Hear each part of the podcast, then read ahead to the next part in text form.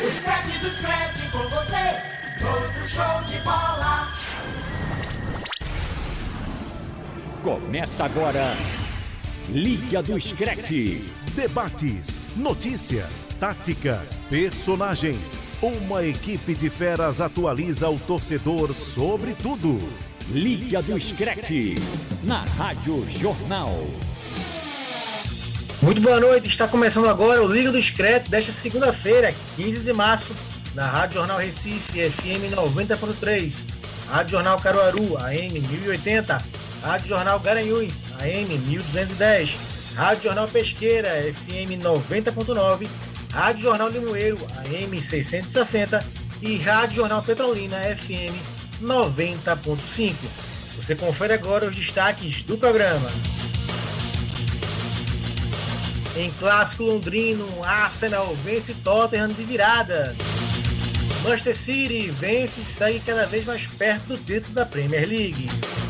Atlético de Madrid desperdiça chances e tropeça na La Liga. Cuidado, Robert. Com dois gols de Benzema, Real Madrid vira e segue sonhando com o título para a alegria de Pedro Alves.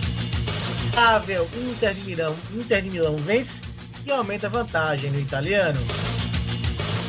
Casas de familiares de jogadores do PSG são assaltadas. Meu Deus, estamos na França, hein? Tudo sobre a Champions League e também sobre a Europa League. Ouça o Liga do Scratch também no site da Rádio Jornal ou no seu aplicativo de podcast favorito. Vamos nessa que o Liga do Scratch está no ar. One, two, three,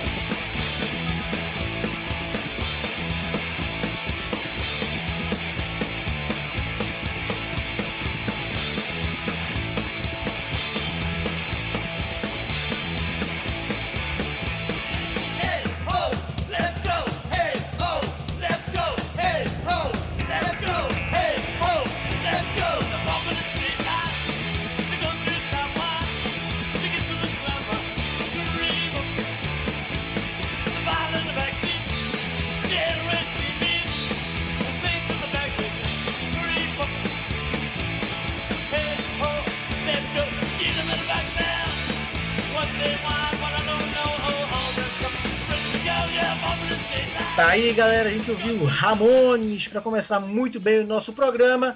Uma banda de punk rock, né, uma das principais bandas do punk rock é, do mundo, né? Banda norte-americana, nova-iorquina, que fez muito sucesso nos anos 70 e nos anos 80 para embalar o nosso Liga do Screte. Lucas Holanda, tudo bem, companheiro? Um abraço, companheiro, um abraço para você, para Pedro. Nosso amigo Robert, infelizmente, não está presente conosco, mas por demandas, nós entendemos. Não é porque o Atlético de Madrid tropeçou, nosso ouvinte pode Certeza? ficar tranquilo. Eu, eu, vou, eu vou dar esse voto de confiança a ele, que não é por isso. Mas vamos embora, que promete que nós vamos falar de muita Champions League e eu vou dar um spoiler. Viu? A Juventus é uma vergonha. Só isso. Pedro Alves, a ausência do nosso amigo é por isso mesmo ou porque teve um empatezinho safado no espanhol? O clima começou tenso aí, né? Um acusando aí a Juventus de ser um time safado, outro sendo desfalque por conta de um empate, talvez esteja com medo de uma possível chegada ali do Barcelona, do Real Madrid, que eu não acredito muito. E o nosso querido Robert acabou sendo o nosso desfalque aqui no programa. Mas eu não vou falar muito não, pelo menos por enquanto, porque se eu for falar um pouquinho de Razé, capaz de eu me machucar aqui por ele. Nossa senhora, o programa, o programa começou com tudo hoje. Viu? Vamos deixar nosso clima aí é, para cima de lado para falar de um assunto muito sério. A gente vai começar o nosso programa de hoje falando do drama vivido pelo zagueiro, zagueiro brasileiro Marquinhos e o meia argentino Angel de Maria, ambos do PSG. Durante a partida de ontem, né, do PSG contra o Nantes, pelo Campeonato Francês, assaltantes, isso mesmo, assaltantes, invadiram a casa dos pais de Marquinhos e também da família de Di Maria, informaram os jornais e a mídia francesa. Segundo a imprensa francesa, as ações dos assaltantes foram violentas e assustaram os pais de Marquinhos e também a esposa e as duas filhas de Di Maria. O argentino, inclusive, chegou a ser substituído do jogo aos 16 minutos do segundo tempo, quando soube do ocorrido. Uma coisa sobre os assaltos é que aconteceram justamente na mesma região onde os jogadores moram. Lucas Holanda, por favor, fale aí a região onde eles moram. Meu amigo, o, o, o francês aí tem que trabalhar naquele jeito, né? Mas. Você colocou, lá. te vira. a região que eles que, que os dois moram é Neuilly sur Seine, pelo que eu ouvi Boa. de pronúncia, é mais ou menos. Boa, garoto. Boa, garoto. Local de Paris onde, eles, onde os atletas moram, né? A polícia está investigando o caso para encontrar os assaltantes. O que chama a atenção, Pedro e Lucas, é que isso é um, um crime que vem sendo recorrente é, uhum. nessa, nessa região e com atletas do PSG. É o oitavo caso recente envolvendo jogadores que atuavam no PSG e tem a casa assaltada, né? Então me parece já que é uma organização criminosa que e justamente, justamente na hora do jogo, né? É, justamente tem esse modus operandi aí para agirem na hora do jogo, né? Sabe que os jogadores vão estar fora cumprindo aí seus obje, suas obrigações com o clube. Então me parece que é uma coisa realmente já muito arquitetada, né? Totalmente. E, e a gente viu né, os relatos, o, os jornais relataram muita violência, né? O, na, na casa de Maria estava a mulher e a, os filhos, e na de Marquinhos, né, os pais. E, e uma coisa que me chamou muita atenção, que a gente estava acompanhando o clássico ontem, né, mas sempre ligado no Twitter, e Di Maria saiu do jogo do PSG do, do nada. Sério que estava em um sequestro, enfim, ficou aquele desencontro de informações, mas realmente tinha sido por conta disso que, que ele havia deixado o, o jogo, né? Marquinhos só soube depois, né?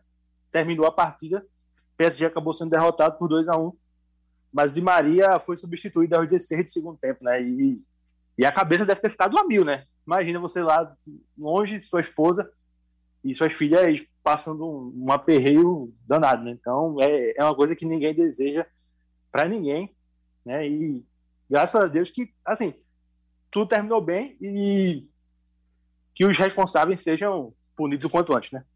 Pedro. Isso é, ca... Ah, isso é caso Pedro. de segurança pública, né, Frank? Isso, Pedro, só para te dar mais um embasamento para você comentar também sobre o caso, os jogadores que já foram vítimas desse mesmo tipo de crime.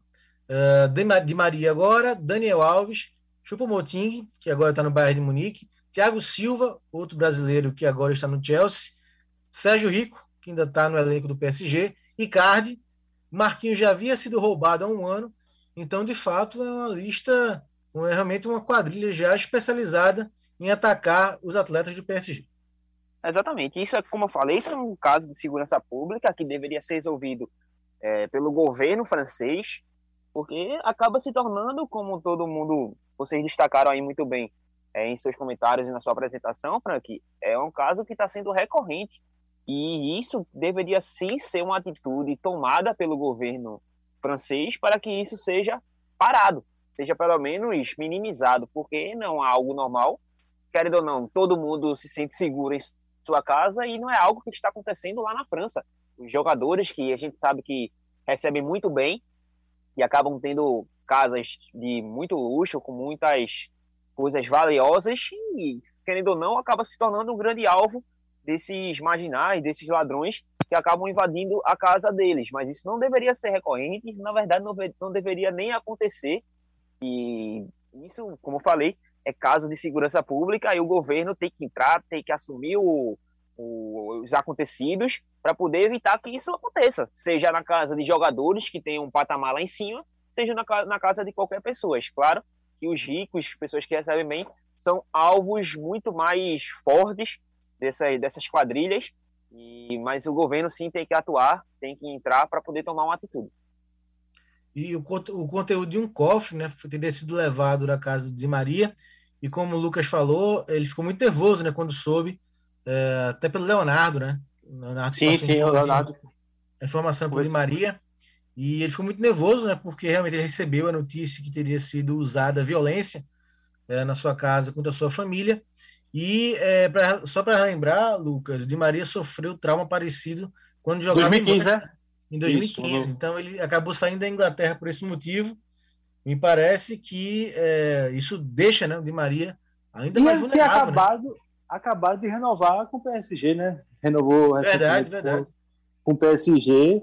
E você vê é uma, que é uma coisa muito arquitetada, né? Porque na hora do jogo, na mesma região de Marquinhos e de Maria, sabe? E uma coisa que está sendo comum, né? Então, realmente, é uma sessão terrível, terrível para qualquer jogador. E o Pochettino disse que isso influenciou no jogo, né? O PSG perdeu para o Nantes, porque sim, os jogadores, jogadores viram aquela movimentação no vestiário. Não sei se serve como alegação para derrota, mas é fato, obviamente, que influenciou, né, Pedro? Claro, sem dúvidas. É, tem a questão do, do, rendimento dentro de campo que acaba sendo afetado é, pela questão fora de campo também. Vê toda aquela movimentação, como destacou, no vestiários ali fora do campo, e os jogadores ficam preocupados porque são companheiros de equipe, de, de, companheiro de equipe. E por isso fica com o pé atrás, fica com aquele negócio sem estar com foco total na partida, e por isso, sem dúvida, foi afetado. Então, realmente, não acho que isso deveria ser uma desculpa, porque, querendo ou não, estava no segundo tempo quando isso aconteceu. Os jogadores não ficaram sabendo ao pé da letra o que tinha acontecido 100%, dava sim para manter o foco, mas, querendo ou não, isso pode sim ter afetado. Já que a gente falou um pouquinho aqui do francês, é, repassar né, a rodada, a 29 rodada do Campeonato Francês, é, jogos que aconteceram de sexta até ontem. É, destaque para o empate, né, o Lyon ficou é, no 1 a 1 com o Saint-Rémy. O Olympique de Marseille, dos Jorge Sampaoli, venceu por 3 a 1 a equipe do Brest e, como a gente falou, o PSG perdeu para o Nantes por 2 a 1 ontem em pleno Parque dos Príncipes, mas o PSG é o segundo colocado com 60 pontos, 3 a menos do que a equipe do Lille que lidera o campeonato é, francês, o Lille que ficou no 0 a 0 com o Monaco, o Monaco que é o terceiro, que é o quarto colocado com 56, e o terceiro é o Lyon com 60, o Olympique do Roy Sampaoli é o quinto colocado com 45, então Lille 63, PSG 60, Lyon 60, Monaco 56, Marseille 45. A gente tem um campeonato francês mais equilibrado esse ano, Lucas? Sim, e é justamente esse ponto que eu ia puxar, porque o PSG demitiu o Tuchel no final, no começo do ano ali, né? justamente por esse motivo, né? Apesar da, da campanha da Champions League ter sido boa, passou, passou um aperriozinho, mas conseguiu a classificação até com uma certa folga, né? Porque ganhou do United na quinta rodada e foi para a última rodada da fase grupos só para meio que cumprir tabela. Mas realmente, é, acho que está muito na conta do PSG que não está conseguindo ser dominante, né? E a gente está vendo aí o Mônaco em ascensão, mas o Lyon também tropeçando, mas tudo, na minha visão, está atrelado a esse fato do PSG estar tá tropeçando tanto, né? E aí, aos amigos que acham que Neymar não faz falta, estamos vendo aí Eita. o PSG sem ele, né? Eita, pior que hoje estou sozinho, né? Que Pedro vai assinar embaixo, né, Pedro? Não, concordo plenamente. Neymar, para mim, faz muita falta nesse PSG. É um Até no fator... francês? Até ah, no francês. Até no francês, Até no francês. Principal, acho que principalmente no francês, porque aí demonstra toda a sua diferença técnica, todo o desnível é, do, da qualidade do futebol do Neymar. Ah, você quer dizer que no francês é a chance dele mostrar esse, esse desequilíbrio, é isso? Não, ele já mostra, ele jogando mal, ele já é muito superior a, seu jogador, a esses jogadores. Então, ele bem, aí consegue diferenciar ainda mais. Mas claro que Neymar foi contratado para trazer a Champions League para a França, para o PSG conquistar a Champions League, para ele realmente demonstrar essa qualidade dele em alto nível contra, contra os grandes times. Mas no, quando ele está em campo pelo PSG no francês, é claro que ele vai fazer a diferença até mais do que ele faz normalmente numa Champions League. Ele se aliando ali a Mbappé, ele, a diferença técnica é absurda e eu acho que Neymar faz falta sim. Mas esse, a questão do, do nivelamento do francês, eu acho que passa muito pelo início do, do PSG. Acho que o começo ali foi muito oscilante. E se você buscar agora os últimos jogos que o PSG perdeu, foi para o Nantes nessa, nessa última rodada. E depois para o, o próprio Monaco, rodadas antes, ainda em fevereiro, no final de fevereiro. Então, de lá para cá foram vários jogos, várias vitórias, inclusive por goleadas, 4 a 0 contra o Dijon, 4 a 0 contra o Brest, fora de casa ambos os jogos, enfim. É, são jogos que o, que o PSG conseguiu ser dominante, ser superior, está conseguindo voltar a apresentar um certo nível de futebol no francês, mas eu culpo muito pela essa ausência do Neymar e também pelo início oscilante. Eu entendi, Pedro, que só dá uma provocada, mas eu entendi o que você quer dizer. É claro que o Neymar faz claro, falta. Claro. Claro que o Neymar faz falta, sim, em toda a competição, em toda a equipe, em toda a seleção. E o PSG agora é classificado, né? a gente vai falar de Champions um pouquinho mais para frente, mas é, o Neymar voltando aí a partir das quartas de final. Pode ser. Diz que está ansioso, viu?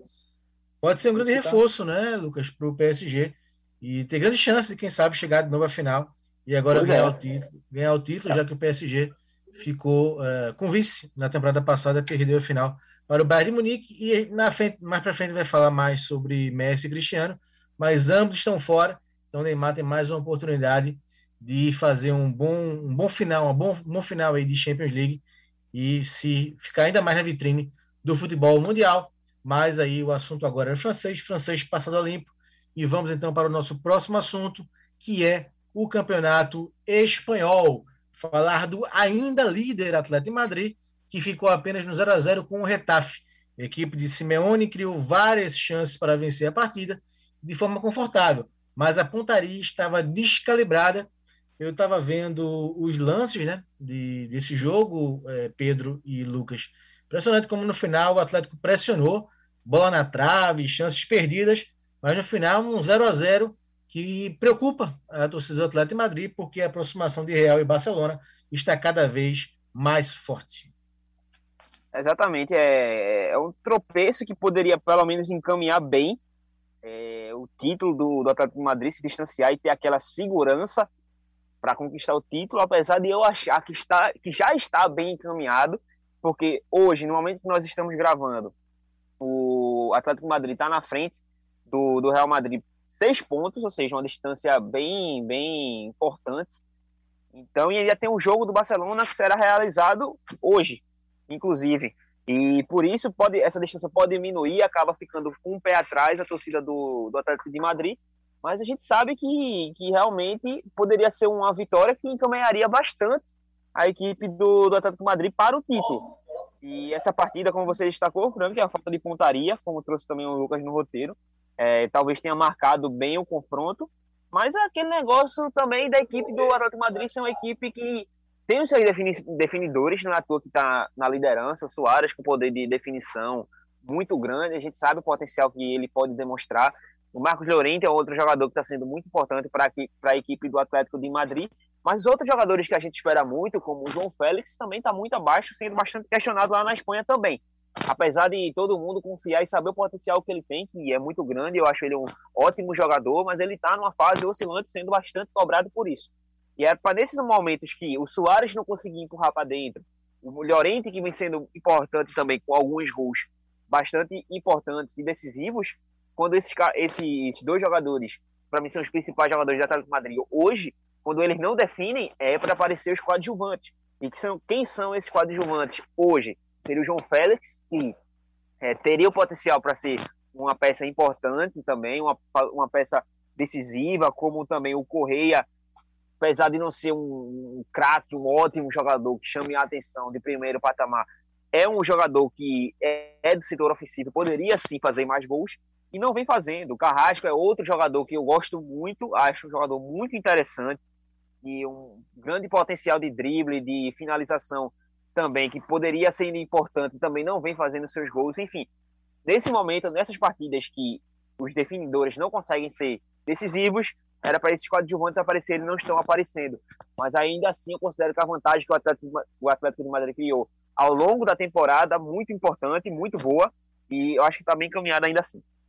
E assim, Ô, Lucas, Pedro. É... Ô, Lucas, antes de você complementar, se o Barça, a gente tá gravando, como o Pedrinho falou, antes do jogo Barcelona e Huesca, mas se o Barça vence, vai a 59, né? E aí ficaria quatro pontos do Atlético de Madrid e o Real tem 57, já está a seis pontos do Atlético. Você vê tran muita tranquilidade, é muito confortável essa vantagem. E, por favor, complemente aí o que você ia dizer. Não, eu, acho uma vantagem muito boa. Acho uma vantagem muito boa ainda vamos trabalhar no sinal de quatro pontos para o Barcelona. Ainda acho uma vantagem muito boa. Mas é aquilo, né? O Atlético, nos últimos seis jogos de La Liga, só venceu dois. Só venceu dois jogos dos últimos seis da La Liga, né? Venceu o Atlético Bilbao e o Vila Real. Então, se a gente pega esse recorte, claro que é um recorte de tropeços, a gente vê que é um time que está em queda. E aí vemos que se essa, se, esse, se essa constante de quedas continuar se repetindo, com o Barcelona, que está numa sequência maravilhosa, né? sem querer zicar, pode ser que já tenha até tropeçado diante do Huesca, mas fica essa dúvida no ar. O que eu acho que vai ser muito importante para o Atlético vai ser o, o, roteiro da Champions League, que a gente vai falar daqui a pouco. Se o Atlético for eliminado de uma maneira assim apático, o time jogando muito mal, eu acho que tem um peso muito grande. Agora, se cair, perder um 2x1 um, tal, acontece. Acho que pode até focar mais no espanhol, sabe? O Barcelona também não tem Champions, né? Foi eliminado de forma vexatória, apesar de ter empatado o segundo jogo, mas tomou um 4 a 1 né? Então, é... em, casa. em casa. Pois é. Então, eu acho que eu quero muito ver esse, esse Atlético pós-Champions, né? Se for, se passar, vai ter que conciliar a questão do calendário. Se for eliminado de forma apática, pode influenciar. Mas claro que é tudo uma questão de especulação. Mas eu acho que o ponto principal é que a gente já tem uma boa amostra. Seis jogos é uma boa amostra de, de recorte de campeonato. E o time só venceu dois, né? Então acho que tem que ligar o alerta sim. Ô Lucas, mas você citou aí uma, uma coisa que o Atlético de Madrid venceu duas partidas em seis jogos apenas na La Liga nas últimas rodadas, nas últimas rodadas, mas eu considero que a, o empate contra o Real Madrid foi uma vitória também. Por que eu considero que foi uma vitória? Peraí, Pedro. Não, mas eu vou explicar o motivo. Só, só, porque o rapaz não tá no programa. Não, mas eu explico o motivo. Você me dizer que reduz... empate, empatar com o Real é uma vitória para o Atlético? Mas é porque ele reduz, reduz em uma, em uma rodada, uma rodada a questão, o número de vitórias que o Real Madrid poderia alcançar lá na frente. A mesma coisa pode acontecer no clássico entre Atlético Madrid e Barcelona, que ainda vai acontecer mais para frente. Se ele empata, ele reduz uma rodada da equipe adversária, ele tá, está mais perto de uma rodada do título. Então, não que seja a vitória, é, o empate do Atlético Madrid contra o, contra o Real Madrid, mas sim uma vitória porque reduziu é, uma rodada de uma equipe adversária direto, que nesse caso era o Real Madrid e futuramente vai ser o Barcelona, entendeu? É nesse ponto. É, Pedro, realmente faz sentido. Essa sua lógica. É, eu só acho que o problema maior é porque tropeçou em outras frentes, né? Mas ah, realmente. Isso sim, isso sim. Faz sentido, faz sentido, sim. Antes de a gente passar para o jogo do Real Madrid, esse jogo do Atlético teve um lance bizarro, né? Um pênalti que o no jogador do, do Retafe, não me recordo quem foi, simulou um pênalti ridículo, né? O Oblak, Sim. O Oblak deixou, deu rebote, até falhou no lance e foi atrás da jogada e o jogador do Retafe dobrou o joelho, mas o Oblak estava muito longe, né? Tanto que ele, depois que ele mergulha no, no, campo, ele logo se levanta e cruza a bola. Mas foi um lance bizarro, né? Assim, uma, uma cavada fenomenal que deu o jogador do Retafe e ficou feio, né? Tanto que ele até percebeu, levantou e procurou logo sair jogando.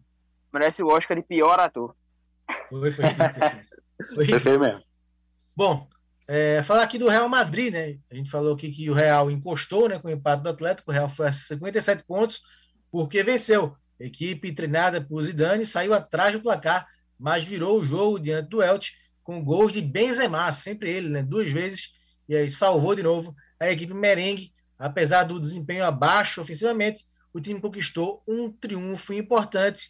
Destaque, é, Pedro, para o segundo gol, né? Passe de peito do Rodrigo golaço, e golaço. bela finalização do Benzema. Golaço. É, essa partida, Frank, foi marcada principalmente desde a escalação. Porque quando saiu a escalação, ficou uma dúvida no ar se o Zidane iria com três zagueiros ou no 4-3-3 com o Nacho de lateral direito. E acabou que quando a bola rolou ficou muito nítido. Foi um três zagueiros, literalmente, com Sérgio Ramos, Varane e Nath atuando como esses zagueiros. Sérgio Ramos mais centralizado. E eu não acho uma opção ruim. O problema. Foi a volta, foi a volta dele, Pedro, tem jogado já, Sérgio Ramos. Sérgio Ramos foi a volta dele. Ele retornou já volta, né? como, né? como titular, jogou apenas 65 minutos, se eu não estou enganado. 60, 65 minutos, mais ou menos nisso. Assim que o Real Madrid sofreu o gol, o gol do o primeiro gol do, do, do Elche, foi quando ele saiu para a entrada de, de outros jogadores. E, assim, o primeiro tempo do Real Madrid foi aquela, aquela coisa, assim, de toca bola, controle de posse, virada de jogo, e pouco ofendia ofensivamente, mas defensivamente era seguro, não sofria susto nenhum, tanto que o Elche, se eu não me engano, não acertou o gol no primeiro tempo.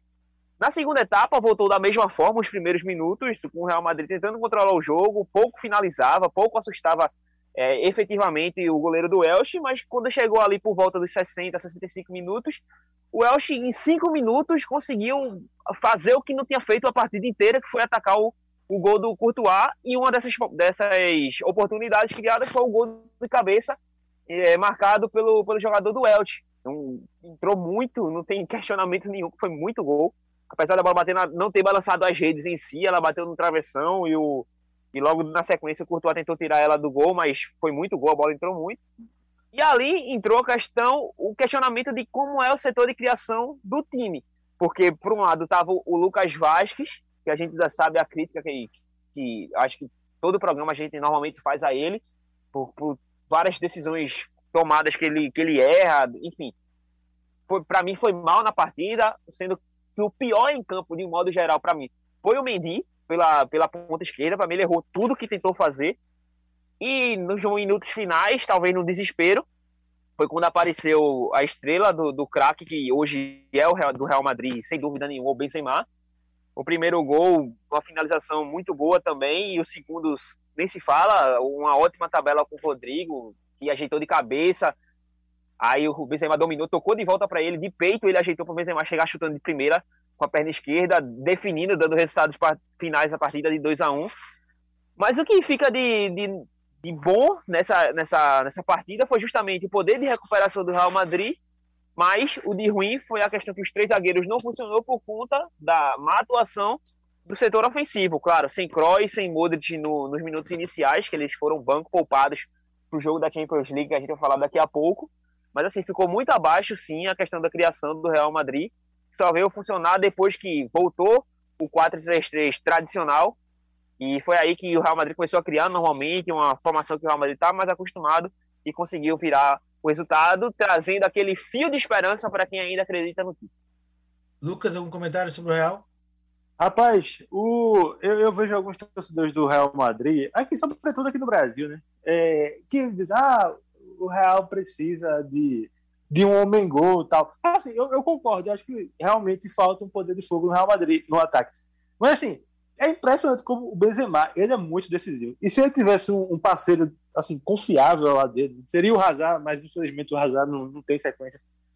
É impressionante como o, o Benzema gosta de jogo grande. Ele decide. Ele já na temporada passada ele foi o cara do título da La Liga, junto com o Cristiano Ronaldo, com o Cristiano Ronaldo, com o Sérgio Ramos, é uma peça do coração.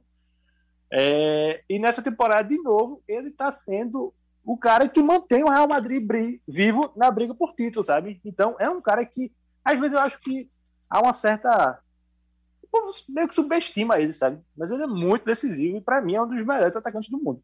É, é acho, que talvez, acho que talvez a, a imagem né, do Cristiano Ronaldo acabe um pouco atrapalhando, né? O Benzema. Sim, sim. O torcedor real tem é, a imagem né, do Cristiano como um atacante ideal mas concordo com você. Benzema é um cara mas... muito produtivo, muito efetivo. Ô Marcos, mas assim, é, eu considero que realmente a presença do Cristiano Ronaldo no ataque do Real Madrid ofuscava um pouco o futebol do Benzema, mas também não, a gente não pode passar a mão tanto na cabeça do Benzema que, por exemplo, na temporada 2017-18 e na 16-17, Benzema, claro que ele era importante para abrir espaços, a inteligência de movimentação dele é muito boa, mas principalmente a temporada 17 e 18 ali do trio campeonato do Real Madrid, o Benzema foi muito abaixo, assim, a questão de finalização, de número de gols, de oportunidades criadas que ele não conseguia finalizar corretamente. É, eu considero que dava assim, os questionamentos a Benzema eram justos, mas também a importância que ele tinha também não era tão elogiada. Mas realmente, eu, a crítica em si que ele sofria eu achava justo porque ele poderia dar mais, como ele está mostrando que ele pode dar mais. Claro que ele não chegaria a esses números que ele está mostrando atualmente, porque tinha um fator Cristiano Ronaldo, porque Cristiano Ronaldo fazia 50 gols e se o Benzema faz, fizesse os 30 que ele vem fazendo normalmente, o Real Madrid seria campeão de tudo todos os anos. Claro que ele tem que baixar esses números, que é natural. Mas ele poderia sim render mais do que ele vinha demonstrando nas temporadas que o Cristiano Ronaldo estava no Real Madrid mas claro que tinha a importância dele, que também ficava muito abaixo dos panos, da, abaixo, ficava na sombra do, do Cristiano Ronaldo. Não, sem dúvida. O que eu acho é que atrapalha, depois que o Cristiano saiu, pode, quem sabe, volta, né, para o Real Madrid. Mas desde que ele saiu, o torcedor do Real tem a imagem do atacante perfeito ser o Cristiano. Então, acho que para quem for jogar no ataque do Real Madrid, vai ser complicado em termos dessa comparação, porque é, o Cristiano estabeleceu um, uma meta, né, um parâmetro muito alto então, mesmo o Benzema fazendo muitos gols, mas eu acho que é, sempre vai ter essas críticas, porque é, tem, se tem a referência do Cristiano Ronaldo jogando pelo Real Madrid, mas concordo com você plenamente de que ele teve uma fase muito ruim e mesmo jogando com o Cristiano Ronaldo. Bom, só um comentário, só um comentário sobre aí Cristiano Ronaldo talvez volte. Por favor, não me iluda, tá? quem sabe, quem sabe. Quem sabe, estão pegando muito no pé dele lá é, na Itália, ele respondeu à altura, já é. já a gente fala. E Zidane, deixou em, e Zidane deixou em aberto um possível retorno dele na entrevista de hoje. Viu? Verdade. Bom, vamos fazer a nossa primeira pausa aqui do nosso Liga do Discreto desta segunda. Já já a gente volta rolando a bola pela Inglaterra e também pela Itália. Liga do Screte. Voltando aqui com o nosso Liga do Screte desta segunda, para falar agora de Premier League. Em um clássico bem movimentado, o Arsenal venceu o Tottenham. Olha aí, Lucas Holanda. De virada e pôs fim à sequência positiva do rival, treinado por José Mourinho, que saiu na frente com um golaço de Lamela e golaço com letra maiúscula de letra. Um golaço do argentino Lamela, que depois foi expulso. Mas o Arsenal virou com gols de Odegaard e Lacazette, que marcou em um pênalti para lá de polêmico. Mas antes de falar do pênalti, falar da vitória do Arsenal.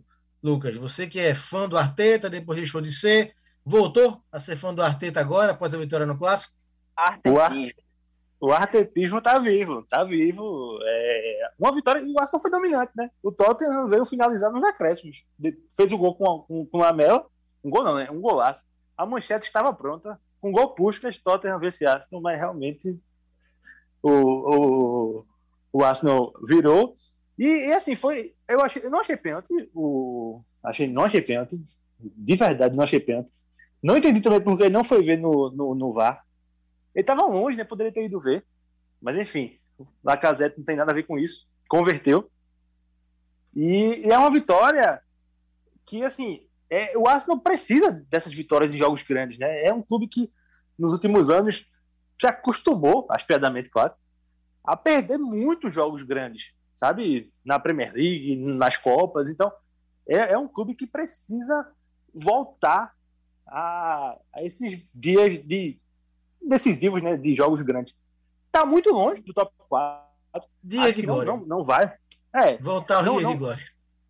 Pois é, é, não acho que vai para a Liga dos Campeões via Premier League. Tá 10 pontos atrás do Chelsea e 15 atrás do Leicester, que teoricamente, falando na teoria, né, seria esse elo mais fraco dentro do G4, mas tá aí ganhando todo mundo. Então, eu acho que é uma vitória importante para dar moral, sobretudo para a Europa League, né? Conseguir uma vitória importante no jogo de ida contra o Olympiacos.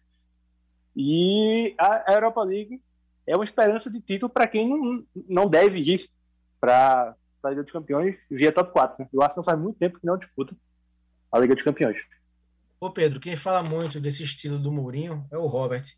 Mas tem um dado aqui que realmente chama a atenção. Né? primeiro tempo do clássico, é, Lucas falou muito bem aí que o Tottenham foi só uma vez que fez o gol, né? mesmo sendo um golaço do Lamela. Mas o Arsenal teve 80% de posse de bola, Pedro. É um número num clássico que espanta, né? Espanta demais. Absurdo.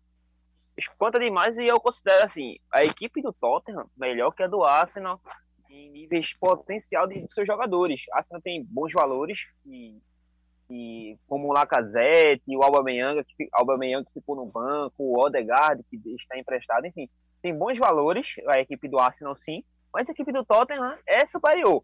Claro, que não para ter essa diferença no nível de posse de bola, mas acabou que futebol não é posse apenas ter a bola, é também saber finalizar, como fez o Arsenal, é, virando o placar. Eu discordo um pouquinho do Lucas, acho sim que foi pênalti, é, apesar de, de entender o, o, argumento dele, de pelo menos o árbitro ir ver na, no, no VAR, mas a regra do VAR é aquela, se for um lance claro, e no, sim, na marcação sim. do pênalti teve um toque e a interpretação do árbitro foi que aquele toque foi para pênalti. Então, eu, eu entendo o árbitro também não ter é porque, É porque assim, Pedro. É, é ele já tinha chutado, né? É porque ele tinha chutado, exatamente, né? Ele erra o chute e depois vê o Sanches e atropela, né?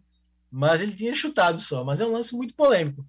É, para não ficar em cima do muro. Para não ficar em cima do muro, eu daria pênalti, mas é um lance muito polêmico, muito polêmico mesmo, porque ele já tinha chutado, né? Então acho E que não dá nem para dizer que é pênalti de VAR, porque não teve VAR. Na... Pois é. O, o VAR não foi consultado. Né? É, assim, eu entendo, eu entendo a questão do, dele ter chutado e depois ter havido o choque, mas aí já é um azar, querendo ou não, do defensor, porque ele se jogou para poder tentar impedir que acontecesse o chute. O chute aconteceu, entre aspas, muito errado pelo Lacazette, abrindo um parênteses muito aqui, chute horroroso do, do Lacazette, ele ter furado aquela bola, para mim, assim, é quase que inadmissível para um atacante do nível que ele, que ele é. E fechando aspas agora, parênteses agora, é, eu acho que o zagueiro também assumiu o risco dele ter se jogado e até havido contato. Então eu considero que tem sido sim pênalti. Pois é, então o Arsenal levou a melhor nesse clássico, que é um clássico contra a rivalidade, né? É a rivalidade, a maior rivalidade de Londres é Arsenal e Tottenham, mesmo com o Chelsea aí tendo conseguido grande sucesso na era Abramovich, mas a maior rivalidade em Londres é exatamente É. Tottenham e Arsenal.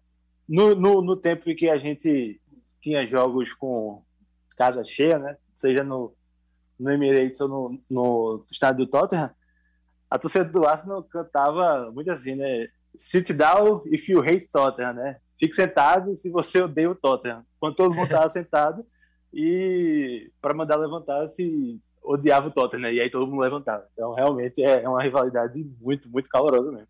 Não, e o antigo estádio do Tottenham, só para já uma sessão de nostalgia, já que o Lucas puxou esse assunto aí, era um nome muito bonito, né? White Hart Lane, eu achava um muito bonito, né? Nome assim, de impacto.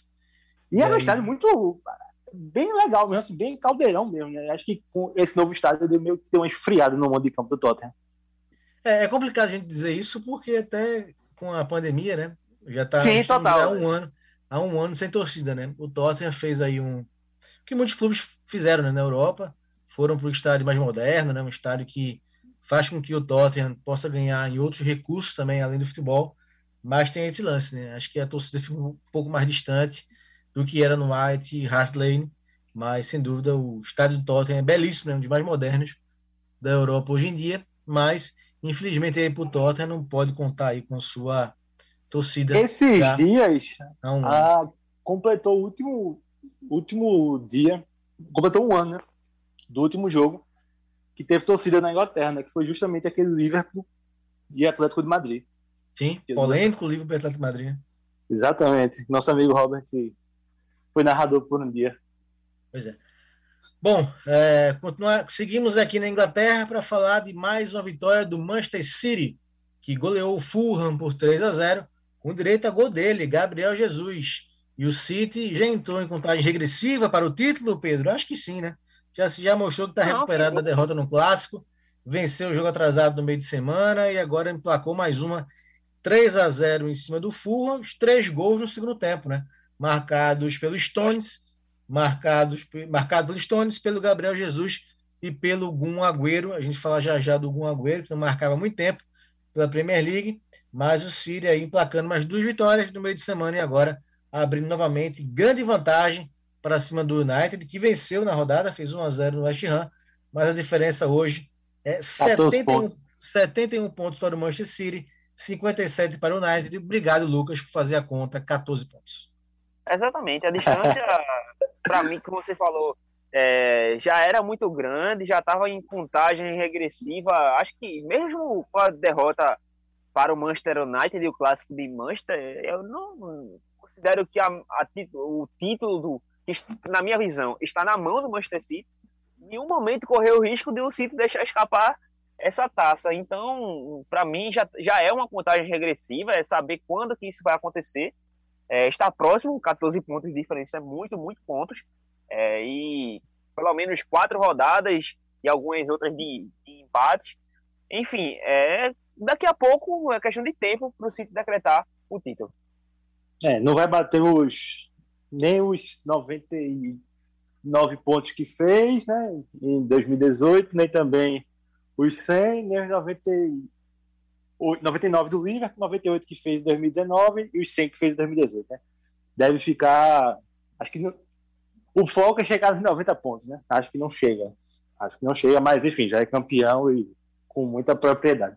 E é mais um título conquistado de forma muito tranquila, né? Em relação à diferença de pontos. Sim, sim. que o É, do. Guardiola, que o time do Guardiola é, alcança Mas eu queria destacar, já que a gente falou no Guardiola, ele li uma rápida declaração dele dizendo que esse Manchester City, mesmo com essa vantagem de pontos, não é o dos melhores City que ele já comandou.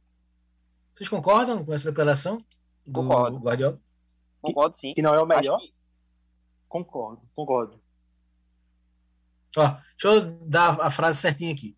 Guardiola vê o atual Manchester City pior do que os últimos. Não ganhamos nada ainda. Veja, eu concordo. Esse, esse, esse tal de não ganhamos nada é típico dele, né? Mas, enfim, o City é campeão. Agora, o que eu concordo com ele é assim, porque o City de de 2017 barra 2018 fez 100 pontos, né? É um negócio assustador. 100 pontos, primeiro time da história da Premier League a fazer 100 pontos, né? O... E aí, no outro ano, foi campeão fazendo 98 pontos. Foi. Deixando o Liverpool sendo vice com 97 pontos. É uma loucura isso. Eu nunca vi um, um time ser vice-campeão com 97 pontos. Eu acho que esse aí foi o título mais importante do City, porque eu sei que tem toda a simbologia de fazer 100 pontos, mas você ser campeão com 98 e deixar um time ser vice com 97 é um negócio assustador, mano. E esse ano começou mal, mas se ajeitou no meio do caminho e depois embalou uma sequência absurda e vai ser campeão tranquilo. Então eu concordo com ele, mas eu acho que esse time é mais equilibrado. É uma loucura, né? Pode não ser melhor, mas eu acho que é mais equilibrado e pode finalmente dar o passo a mais que o torcedor do City quer na Champions League. E porque eu, eu também acho que não seja o melhor e explico o porquê. Nessas outras temporadas em que o City bateu a casa dos 100 pontos, é, praticamente 100 pontos também, é, enfim, essas equipes elas foram, elas foram é, regular em altíssimo nível do começo ao fim da temporada. Mas se você lembrar, o City do começo desta temporada não era tão confiável como ele está sendo neste momento, uma equipe qualidade técnica lá em cima, com a parte tática encaixada, mas na- nas outras temporadas o City era superior do começo ao fim da competição. Por isso que eu considero que o City desta temporada não é o melhor que o Guardiola esteja comandando, ou comandou no City. Para a gente encerrar o papo do City, eh, Lucas, mais um gol do Gabriel Jesus, né? Chegou ao 13º gol, 12º gol na temporada, o sétimo no inglês, e o Gun Agüero, que marcou o último gol de pênalti e não marcava pela Premier League desde janeiro 2020, e o Agüero, que é o maior, maior goleador né, da história do City, e andou até falando que estava meio perdido no clube, então esse gol pode selar um pouco de... eh, pode fazer o Agüero caminhar melhor daqui para frente, principalmente Champions League, hein, Lucas? Pois é, pode ser um recomeço, né? Apesar de praticamente todos os jornais ingleses e também espanhóis já darem que o Agüero vai sair do, do Manchester City e até apontarem o Barcelona como um possível destino, é, é importante que o Agüero consiga jogar, né? Porque o Agüero passou esse tempo lesionado e muita gente acho que perdeu a noção do que é Agüero, né, para o Manchester City. Agüero, pelo amor de Deus, para mim é um dos maiores da história do City, se não for o Pra mim maior, é né? maior. Pra mim é o maior. É, eu, também, eu também acho que ele é o maior. Ele ganhou absolutamente tudo, sendo artilheiro de tudo. Então, acho que é um cara que, se conseguir voltar 70% do que era, ajuda demais o City nessa Champions League. Isso, fechando aqui a rodada do inglês, repassando os principais resultados da 28ª rodada, o Chelsea ficou no 0 a 0 com o Leeds, o Everton perdeu de 2 a 1 para o Burnley, o Fulham perdeu né, o Manchester, o Manchester City por 3 a 0 o Leicester enfiou 5 no Sheffield, o Arsenal venceu o Tottenham 2 a 1 como a gente falou, e o Manchester United venceu o West Ham por 1 a 0 a classificação Manchester City 71, Manchester United 57, Leicester 56, Chelsea 51, fechando aí o G4 da competição. O West Ham 48, o Everton 46, Tottenham 45 e Liverpool 43. Lembrando que o Liverpool joga nesta segunda, né? Jogou contra o Wolverhampton e enquanto a gente gravava o programa, o Liverpool encarou o Wolverhampton fora de casa no estádio Molineux. Bom, é, campeonato inglês passado aí a limpo. Vamos agora para o campeonato italiano, que é, falar do Cristiano Ronaldo, a gente citou aqui ele no programa já, mas ele aprontou mais uma façanha. Na vitória da Juve por 3 a 1 em cima do Cagliari, o português conseguiu marcar um hat-trick, mais um, no primeiro tempo. Com três gols, ele ultrapassou Pelé em gols oficiais. Agora o placar aponta 770 gols para o português e 767 para o rei do futebol, Cristiano aí passando o Pelé nessa contagem de gols oficiais, Pedro. É, acho que assim é indiscutível o tamanho de Cristiano Ronaldo pro mundo do futebol. Maior jogador do século para mim, ao lado do Lionel Messi. Para mim, questão de tamanho, de relevância, de número de títulos e, e números de gols, participações efetivas, para mim ele é o maior jogador do século, século 21. Messi fica abaixo dele, talvez questão de rendimento dentro de campo, quem seja melhor. Aí é um outro debate, acho que o Messi consegue ser superior, mas questão de títulos, acho que o Cristiano Ronaldo superior.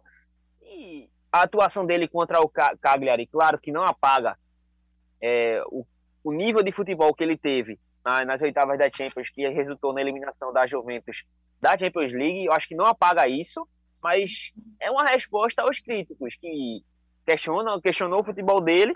Mas assim, Juventus, uh, Cristiano Ronaldo é um jogador excepcional, todo mundo sabe da qualidade dele, mas a Juventus em si não corresponde ao nível de atuação para um Cristiano Ronaldo. A Champions, como eu falei até no programa passado, a Juventus está muito mal na temporada. É uma equipe que não passa segurança, o nível de atuação dos seus jogadores muito abaixo do esperado e que pode render muito mais. E a eliminação contra o Porto de Portugal, destacando isso, claro, com todo respeito ao Porto, mas é uma equipe que está abaixo do nível da Juventus, que está abaixo das grandes equipes do futebol mundial, e a Juventus foi eliminada para o Porto, mesmo jogando a segunda partida em casa. Acho que isso diz muito sobre o momento da, da equipe da Juventus. Mas o Cristiano Ronaldo foi lá no jogo contra o Cagliari, um hat-trick em 36, 37 minutos, perfeito. Um hat-trick é, perfeito. Gol de né? cabeça. Né? Isso, isso que eu ia falar. É, gol de cabeça, perna esquerda, perna direita. Enfim, é, esse é o Cristiano Ronaldo. É um jogador excepcional, um jogador de altíssimo nível, mas que eu considero que a Juventus não está é, no nível dele.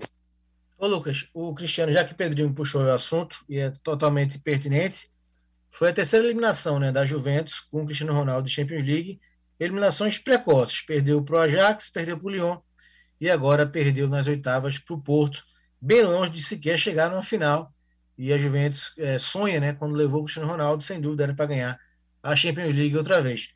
E o Cristiano foi muito criticado né, pela imprensa italiana, e ele respondeu nesse fim de semana, postou no Instagram, um texto onde um, que chama a atenção é a frase, né, os verdadeiros campeões nunca quebram, e em campo ele deu essa resposta.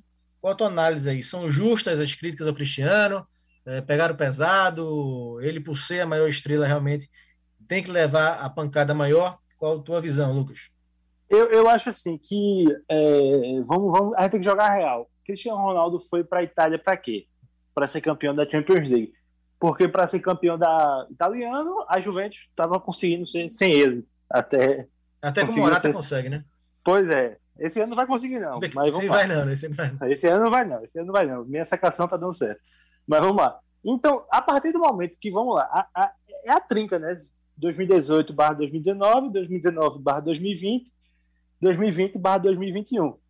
É, Ajax, Lyon e Porto. e Porto. São três times, assim, que, com todo respeito ao Ajax, sobretudo, que é tetracampeão, e ao, também ao Porto, né, que é, que é bicampeão da, da Champions League, são equipes, melhor dizendo, não clubes, que não tem tanto poder técnico, né? Apesar daquele Ajax ter sido sempre finalista e tal, é, é, é um time que não. Que, a Juventus tinha a obrigação de eliminar o Ajax. Tem que jogar real. A Juventus tinha que, que tem a obrigação de eliminar o Ajax. Mas a partir do momento que ela não consegue, e sobretudo com o Cristiano Ronaldo não fazendo gol, nos, nas outras duas ele fez gol, então a conta. Infelizmente, eu acho injusto, mas é aquele negócio, né? O ônus e você é exaltado quando decide e é perseguido quando não decide. Né? Então, eu acho que, infelizmente, acontece. Eu não acho justo, porque acho que se a Juventus está na Champions League é muito por conta dele, né? por conta do poder decisivo dele, mas infelizmente ele não conseguiu mostrar e a conta chegou, né? E um outro pois fator, é. Frank, é a questão dos questionamentos afetou bastante a, o futuro do, do Cristiano Ronaldo na Juventus. Não sei se você vai trazer isso no programa agora. Não, pode falar, teve... pode falar. Pronto, é, esses questionamentos tão pesados no nível de atuação dele, principalmente nesta temporada, porque ele jogou muito mal no primeiro jogo contra o Porto, e no segundo jogo ele até foi um pouco mais participativo, mas também passou em branco. E foi muito questionamento, tanto que você trouxe aí o texto que ele colocou no Instagram. E existiu, começaram a existir rumores no começo do ano de que o agente do Cristiano Ronaldo, Jorge Mendes, teria se reunido com o presidente do Real Madrid, o Florentino Pérez. Até lá, até pelo menos até recentemente, não tinha saído o motivo dessa reunião. Claro que se especulou um possível retorno para o Real Madrid e tudo mais, mas quando foi essa semana, é, noticiado primeiramente pelo Eu Tiriguito de Rugones, lá um jornal da Espanha, de que iniciaram conversas para um possível retorno de Cristiano Ronaldo para o Real Madrid. E agora, nesse momento, neste cenário que nós estamos, estamos vivendo hoje, ficou claro que essa reunião no começo do ano, o que foi tratado foi justamente essa possibilidade do retorno do Cristiano Ronaldo para o Real Madrid. E sobre esse assunto, o Zidane teve uma entrevista coletiva hoje, que é o pré-jogo para o jogo da Champions, foi questionado sobre esse assunto e a resposta dele foi: abre aspas para Zidane. Rumores sobre Cristiano Ronaldo para o Real Madrid são verdades? Ele respondeu: pode ser. Conhecemos o Cristiano, mas ele hoje é jogador da Juventus e temos que é, entender isso. Agora nós vamos ver como é que vai ser no futuro. Fecha aspas. Esse foi a fala de Zidane, deixando em aberto esse possível retorno de Cristiano Ronaldo para o Real Madrid. Ele falou: pode ser, vamos ver, né? É, colocou Marlene na fogueira sobre, é, de forma, sem dúvida, né? É, realmente deixou em aberto, deixou no ar uma possibilidade de retorno, um retorno meio que óbvio, se é, o Cristiano não está satisfeito na Juventus, né? na Juventus pelas críticas, e o Real precisa de um jogador de impacto que o Hazard não conseguiu ser. Então a negociação me parece meio que óbvia, pelo menos a tentativa de uma negociação, se de fato ah. se concretizando ou não, me parece óbvio aí essa negociação em Hazard, Frank, que teve mais uma lesão confirmada, né? É, mais uma vez ficou fora do treinamento e já começaram a surgir rumores de uma possível lesão que foi confirmada pelo Real Madrid. Não existe um prazo que a equipe deu, mas é. especula-se que seja em torno de quatro o Atalanta na Champions League e muito provavelmente no El Clássico contra o Barcelona também nas próximas rodadas pela La Liga. Enfim, mais uma vez a décima lesão de Hazard no Real Madrid e eu confesso que os torcedores merengues talvez estejam com saudades até de Gareth Bale, que tinham muitas lesões, mas pelo menos jogava umas cinco partidas, depois machucava de novo, mas pelo menos jogava, né? Quando chegava no final de Champions contra o Atlético, decidia, né? Era. Fazendo gol de bicicleta. Pois é. Bom, seguindo... amigo. seguindo aqui, seguindo aqui com o italiano, no grande jogo da rodada. Que saudade dos anos 90, final dos anos 80 início dos anos 90, onde, é, aí sim, né? onde o Napoli tinha Maradona e Careca e o Milan tinha Rudi Gullit e Marco Van Basten. Mas deu Napoli, viu? 1 a 0 fora de casa, encostou no G4 e deixou o Milan ainda mais distante do sonhado título italiano. Faltou elenco para o Milan, é, Lucas? A gente falou disso é, já algumas vezes né? no programa, né? Pois é, quando o Milan ainda era líder, a gente sempre tinha um pé atrás, porque dos favoritos, né, se botar a Inter e a Juventus no bolo, apesar da Juventus estar muito mal, a, o Milan tem elenco bem inferior aos dois, né? Ainda mais da a Atalanta ali também, que acho que até um nível de elenco parecido com o Milan, sabe? Mas infelizmente o Milan liderou, perdeu o Ibra e aí desmoronou de vez, né? Nove pontos atrás, acho que já deu. É tentar se manter no G4, que aí seria um vexame se ficar fora do G4 e, e, tentar buscar essa, essa vaga na Liga dos Campeões. Acho que Tito, claro, tem muitos jogos ainda, né? Tá, faltam 11 jogos, mas eu acredito que não, que não dá mais, não. E, e sim, acho que faltou Tito, sim. E assim, eu acho que é bom torcedor do Milan também para atenção que é, o, o, time, eu sempre. Não sei se é Luxemburgo, o autor da frase, que você só, só é campeão de uma coisa quando você começa a disputar muito, né? Assim, disputar literalmente o título o Milan fazia muito tempo que não brigava realmente pelo título, né? Então, voltar a disputar já é um passo interessante para tentar ser campeão mais uma vez, né? Assim, claro que são exemplos diferentes, né? até porque o Liverpool investiu muito, mas o Liverpool, primeiramente, bateu na trave algumas vezes e depois, enfim, foi campeão inglês, né? Então, acho que tem que ficar a base do trabalho e tentar trazer esses reforços juntamente com a vaga na Champions League.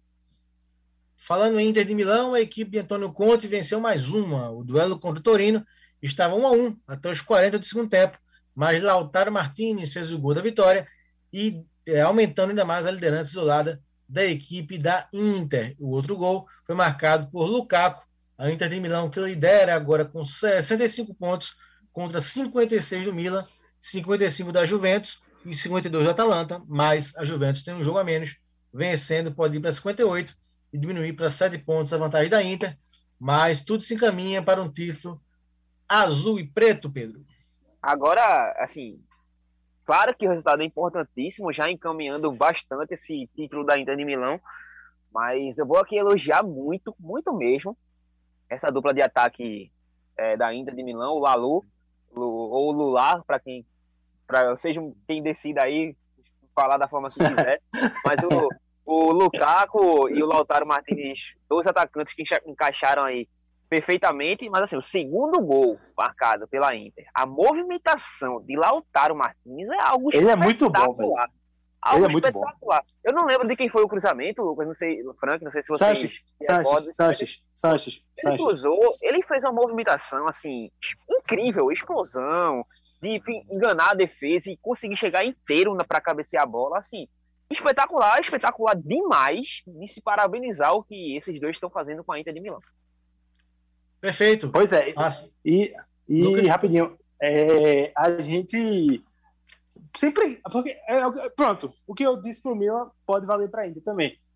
Temporada passada, a Inter liderou um bom tempo, mas faltou força no final e sucumbiu para a Juventus. Agora foi o contrário. Ficou ali sempre segundo, terceiro, mas depois assumiu a ponta, justamente acho que no clássico contra o Milan e não largou mais, né? Então é um time que está mais pronto para ser campeão, né? Tem mais a cara de Conte, conseguindo recuperar alguns jogadores dessa dupla de ataque, pelo amor de Deus, sem comentários, absurdamente. Isso. Passamos agora, demos um giro na Inglaterra, pela Itália, e já já a gente volta para falar muito de Champions League e também de Europa League, fechando o Liga do Scratch desta segunda. Vamos para o intervalo, já já a gente volta. Liga do Scratch.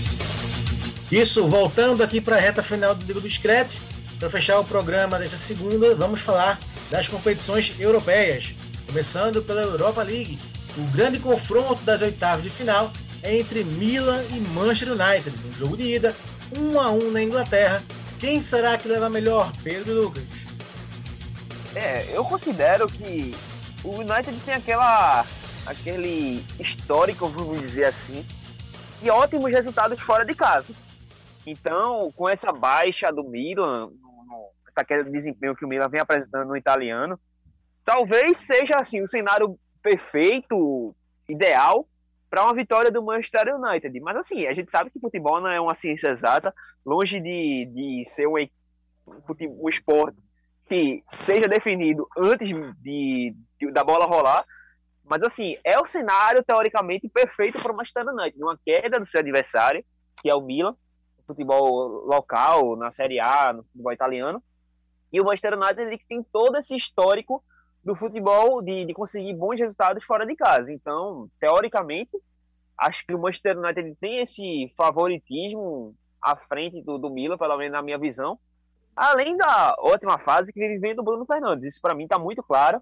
Então, vejo um, um, leve favoritismo, não é um grande, são duas equipes enormes, que vão se enfrentar, mas eu considero o Manchester United de um pezinho à frente do Milan nessa questão de favoritismo. E também, né, no, joga o, o United, é, feito tu falou, é um time que realmente é superior fora de casa. E também é, é, é a chance de título né, do United na temporada, né, a chance mais real de título. E, e aquele título que, assim, o Solskjaer ainda busca, né? Ainda não ganhou nenhum título profissional. E a Europa League é uma competição que eu digo assim: se você tá nela, se você é um clube grande, acho que você tem que ir para ganhar. Porque, ok, que não, é, não tem o mesmo prestígio da Champions League, mas é importante, vale uma grana boa, vale voltar a ser campeão. O futebol não é só receita, o futebol é título, sem título ninguém, nenhum clube sobrevive.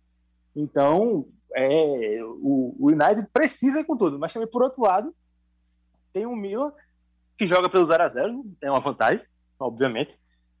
E, e dentro de seus domínios já mostrou que é forte.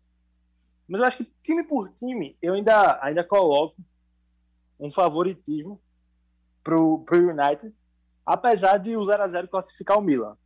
Ainda acho que é, o United é mais time e tem um retorno importantíssimo pro jogo, né? Que é o Cavani. Cavani ficou fora desses jogos aí. E a gente viu como o United está sofrendo bastante com a ausência dele, né? Tentando botar o Martial para jogar, o Greenwood, mas não são homem, homens gols, né? Aqueles caras que definem. O Cavani não. O Cavani chegou, dificilmente ele não vai guardar, né? Então, eu acho que é uma boa oportunidade para o United mostrar que realmente está em outro patamar de competitividade e tentar eliminar o Milan, avançar as quartas e seguir sonhando com esse título da, da Europa League. É, além desse jogo, a gente tem é, mais jogos de volta né, da Europa League nessa semana. A gente tem é, Rangers e Slavia Praga na quinta-feira. O primeiro jogo foi 1 a 1 A gente tem também Vidia Real, também na quinta, Vidia Real e Dinamo Kiev. 2 a 0 para o time espanhol no primeiro jogo. A gente tem o Ajax enfrentando o Young Boys da Suíça. Primeiro jogo, o Ajax venceu já por 3 a 0 também na quinta-feira, o Molde enfrenta o Granada. O time espanhol venceu por 2 a 0 na primeira partida. A gente tem é, aqui é, Arsenal e Olympiacos, né, também na quinta-feira. O Arsenal venceu o primeiro jogo por 3 a, 0, 3 a 1 E também temos Roma e Shakhtar Donetsk. O time italiano venceu por 3 a 0 e agora vai à Ucrânia com uma vantagem é, confortável. Né? Então, Arsenal e Roma encaminharam classificação. É, Tottenham também em cima do Dinamo Zagreb uh, que o vídeo é real e o jogo parece mais equilibrado é de fato o Slavia Praga e o Rangers. Eu sou o Rangers, né? Nessa competição, Oi, eu sou eu sou eu tô fechado com com o Rangers nessa competição. Imagino por quê, né? Eu, eu tô fechado. O homem já foi campeão, já foi campeão escocês, tem que respeitar, né? Tem que respeitar. Tem uma leve, tem uma leve suspeita que é por conta do Steven Gerrard. Vamos agora para a Champions League, debater primeiramente o que aconteceu semana passada, com as classificações de Liverpool, PSG, Borussia Dortmund e do Porto, né? A maior surpresa aí, sem dúvida, foi o Porto eliminando a Juventus. Mas o Liverpool venceu, né? Eliminou o Leipzig, também já era esperado. O PSG, é, Pedro, é, contra o Barcelona, eu acho que foi uma das melhores partidas do Barça na temporada. Né? O Messi fez um bonito gol, aí perdeu um pênalti Imagine se vai para o segundo tempo 2 a 1 para o Barcelona. É, Era outro PSG, jogo, né? É, ou o PSG acelerava um pouquinho, né, para empatar e logo matar o jogo, ou então ia ficar naquela. Se o Barça conseguia, conseguisse mais um gol, claro que era muito difícil fazer um 4 a 1 mas teríamos um jogo, mas aí o Messi perdeu mais um pênalti em Champions League, e aí ficou o Barça pelo caminho, que já era esperado, mas pelo menos o time lutou, né? o time uh, teve uh, força para tentar buscar o resultado, que já era muito difícil teve personalidade, né? Mas também aí eu vou fazer uma, uma tapa de graça aqui em Navas, né? Porque ele teve que guardar essa defesa do pênalti do, do Messi para quando ele vestir a camisa, veste a camisa do PSG. No Real Madrid, o cara não fez uma defesa de pênalti do Messi, pô. Pera aí. Mas assim, é só uma brincadeira, claro. Mas e é, eu, eu considerei nessa partida ótimo goleiro. Eu só tô brincando aqui, acho ele um goleiro espetacular, altíssimo nível. Mas essa é só uma criticazinha, uma questão do torcedor aqui do Real Madrid entrando no jogo. Mas só uma questão de brincadeira mesmo. Essa partida eu considero que o PSG foi abaixo, bem abaixo do nível que ele poderia apresentar. Que ele apresentou, inclusive, no, jogo, no primeiro jogo, no jogo de ida, que venceu de por 4 a 1 o Mbappé, para mim, bastante sumido. E o gol do, do PSG, que deu essa calma, vamos dizer assim, para a equipe francesa, foi o velho gol do VAR, né? E aquele pênalti de um tropeção, vamos dizer assim, que o Langley acabou causando no Icardi, foi achei... achado do VAR. Eu achei que o Langley, eu achei que o Langley ali faltou inteligência a ele, viu? Meu amigo, com o VAR fazer um pênalti daquele é muito inteligente, não. É, mas eu considero que foi meio, meio que um tropeção mesmo, ali na trocada de passos. Foi um pênalti sem querer, mas sem querer também é pênalti. Então, foi realmente achado do VAR que realmente, na minha visão, foi pênalti, mas foi um achado do VAR. e que acabou dando é, essa calma, vamos dizer assim, para a equipe do PSG em ter igualado o resultado. Então, é, o golaço do Messi, coisa espetacular também. A melhor partida do, do Barcelona na temporada, concordo com o Frank. Mas, infelizmente, para o Barcelona, é as consequências de ter feito uma péssima partida na primeira partida, no primeiro confronto do, das oitavas de final. Então, foi uma consequência. É um alento dava... pro, pro restante da temporada, né? Pro espanhol. É, exatamente. É, para pelo menos estar tá vivo, que, querendo ou não, o Barcelona está em uma ascensão muito boa na temporada. O Messi conseguiu recuperar o bom futebol, sendo importante. E o Coema conseguiu achar o time, né? Conseguiu achar o é, time. É, então, é.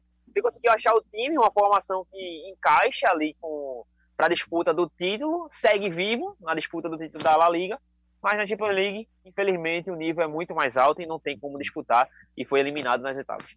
Para a gente encerrar os classificados para os quartos de final, o Borussia quase quase, hein? 2 a 2 com o Sevilla, e se o Sevilla fizesse o terceiro gol, iria para a prorrogação, já que o primeiro jogo foi 3 a 2 para o Borussia na Espanha. O Haaland fez mais dois gols, mas o placar foi apertado. O Borussia quase quase, hein? Esse menino me assusta. Esse menino me assusta. Ele é incrível. 14 gols em Champions League é um, em 12 jogos, se não me engano. É um negócio assustador. É um negócio assustador. E ele tem, acho que, segunda vez que ele tá jogando na Champions League, né? E, assim, jogou por RB Salzburg e pelo Borussia. E, e mesmo assim, ele empilha gols. É um negócio impressionante. Esse rapaz aí, se for para um time grande, como ele vai, obviamente, grande que eu digo assim, que dispute realmente as competições, né? O Borussia flerta, mas não consegue disputar de fato é coisa para pensar em se tornar um, um dos maiores artilheiros da competição, porque ele, ele fede a gol. Impressionante. Impressionante mesmo. Pedro, quando ele for começando... para uma equipe, quando ele for para uma equipe grande, espero que seja o Real Madrid. Né? Pedro, quando falando em Real Madrid, começar o debate aqui sobre os jogos da terça-feira. O Real recebe a Atalanta na Espanha. Primeiro jogo, vitória por 1 a 0.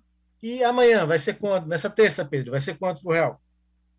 Real Madrid sem Casemiro, que é um pilar, querendo ou não, num, na espinha dorsal do Real Madrid, mas tem pelo menos o retorno do Sérgio Ramos. Então, claro que Casemiro pesa muito, para mim, o jogador mais importante da temporada, é, mesmo com o Benzema sendo espetacular também em 2020, 2021 mas Casemiro, para mim, eu acho que seja é o melhor jogador do Real Madrid hoje. É, o nível de atuação dele e a importância é muito grande. E ele vem sendo muito regular em uma equipe que sofre com lesões. Então, perde bastante com o Casemiro, mas está jogando em casa.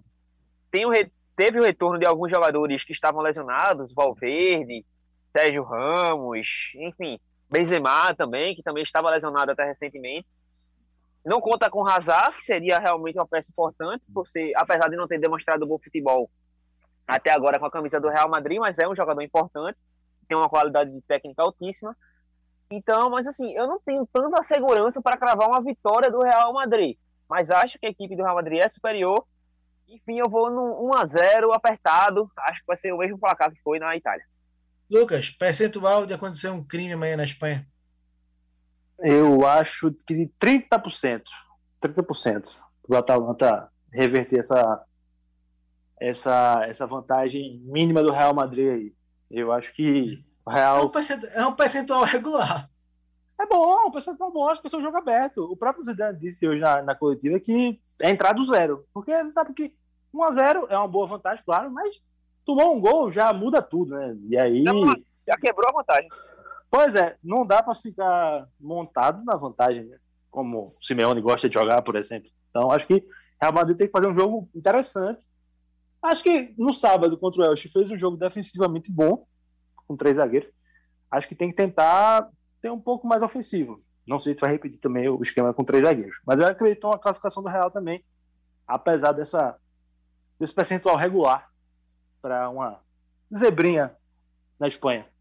Pedro, faça a mesma pergunta em relação ao próximo jogo. Percentual de uma zebra no jogo Manchester City e Mönchengladbach. Lembrando que no primeiro jogo os comandados de Guardiola já meteram 2 a 0 no Borussia Mönchengladbach. Para não dizer que é, não, não tem a possibilidade disso acontecer, porque isso é futebol e tudo é possível. Para não 1%. dizer que não falou das zebras, né? É, Para não dizer que- dizer que. Pra não dizer que é impossível, para não dizer que é impossível reverter a Mönchengladbach, eu vou de 1% de, de chance. Mas assim, eu acho que o Manchester City, 1%. Acho que o Manchester City é 1%? Meu Deus. muito- 1%. Acho que o Manchester City é muito superior, vai classificar, pelo menos na minha visão. Não acho que o Borussia Mönchengladbach tenha qualidade, não, não é que tenha qualidade, mas eu acho que não tenha potencial para uma virada. Por isso, mas como é futebol, tudo pode acontecer.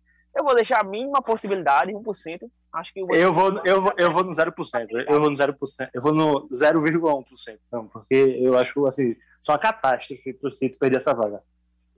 Ô, Lucas, então, para a gente é, continuar nessa mesma linha, e qual o percentual da Lazio em relação ao Bayern de Munique?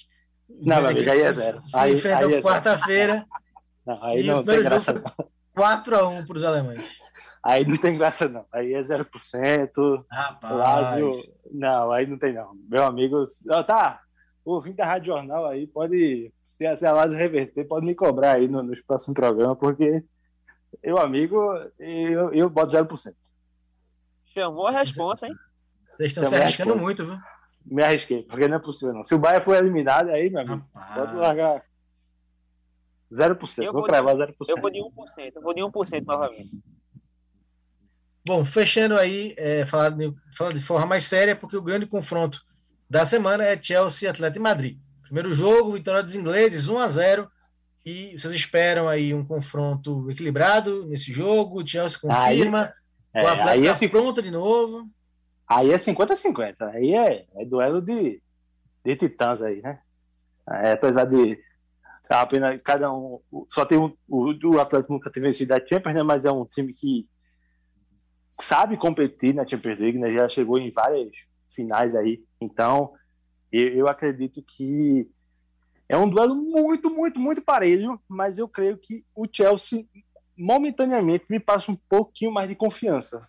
Então, eu acredito que o Chelsea pode até não ganhar o jogo, pode arrumar um empatezinho, mas eu acredito que o Chelsea avança de fase. Eu vou te dizer, Lucas, porque o Chelsea talvez passe um pouquinho mais de confiança. Porque o Chelsea de Thomas Tuchel, ele tem realmente um futebol mais vistoso de se assistir. Mas a equipe do Chelsea ela é muito oscilante, até porque os jogadores que foram contratados chegaram nesta temporada, e essa primeira temporada, querendo ou não, é de uma adaptação ao futebol que a equipe vem apresentando. E um outro fator que ajuda nessa questão de adaptação, ajuda na parte negativa, vamos dizer assim, foi que teve a mudança de treinador. Querendo ou não, é uma mudança de filosofia, é um outro estilo de jogo, mas que casou muito bem para os jogadores é. que hoje no Chelsea. O Chelsea praticamente está sendo. está passando sem ser vazado em vários jogos, né? Não está tomando É gol. Exatamente, teve Então- essa mudança do sistema, essa mudança de postura e de nível do sistema defensivo. O Christensen vem fazendo ótimos jogos com a camisa da, do Chelsea. E por isso, talvez, para você. Quem diria, né? Quem diria? né, o Christensen bem, né? E por isso, Lucas, talvez essa, essa credibilidade que a gente tenha com o Chelsea em detrimento, em detrimento ao Atlético de Madrid seja justamente por conta desse futebol um pouco mais vistoso que a equipe do Thomas Tuchel vem apresentando. Mas tem também a questão da oscilação, como a gente falou anteriormente no programa, o Chelsea tropeçou para o Leeds, empatou em 0 a 0 contra o Leeds United. Então, É verdade. é, tem esse- o Chelsea tanto pode fazer uma grande partida, como fez contra o Atlético Madrid no primeiro jogo da Champions League, como pode fazer uma partida como fez contra o Leeds e não conseguir fazer um gol, e contra o Atlético Madrid, que é o nível mais alto que o, que o Leeds, sofrer um outro gol e causar uma, uma- um evento muito grandioso, que pode ser um- uma virada ali do Atlético Madrid nesse segundo jogo. Enfim, Eu é confesso a saber- vocês que eu estou muito curioso com a postura do Atlético. sim, sim, sem a postura do. Atlético, que precisa Mas, fazer a- gol, né? eu acho que o Atlético Madrid de Simeone, como, não, como tem que buscar o resultado, ele vai sim ter uma equipe mais ofensiva. O problema é se 1 a 0 fosse a favor dele e jogasse na Inglaterra. Aí ele ia se trancar, colocaria oito zagueiros dentro da área marcando o tempo todo, sem Vixe, ter segunda bola, sem nada. Esse estilo de futebol é que eu questiono do Simeone, mas como é, o Atlético Madrid está atrás do placar, eu acredito que o Simeone vai é, colocar uma equipe mais propositiva. Pelo menos é isso que eu espero. Perfeito, galera. Só repassando então, quarta-feira, Chelsea Atlético de Madrid e Bayern de Munique Lazio. Na terça, Dia 16 teremos Manchester City e Borussia Dortmund e também o jogo do Real Madrid contra a Atalanta. Nas quartas de final já estão Borussia, PSG, Porto e o Liverpool. Bom, valeu Pedro, valeu Lucas. É, estamos aí com mais um Liga do Discreto no ar.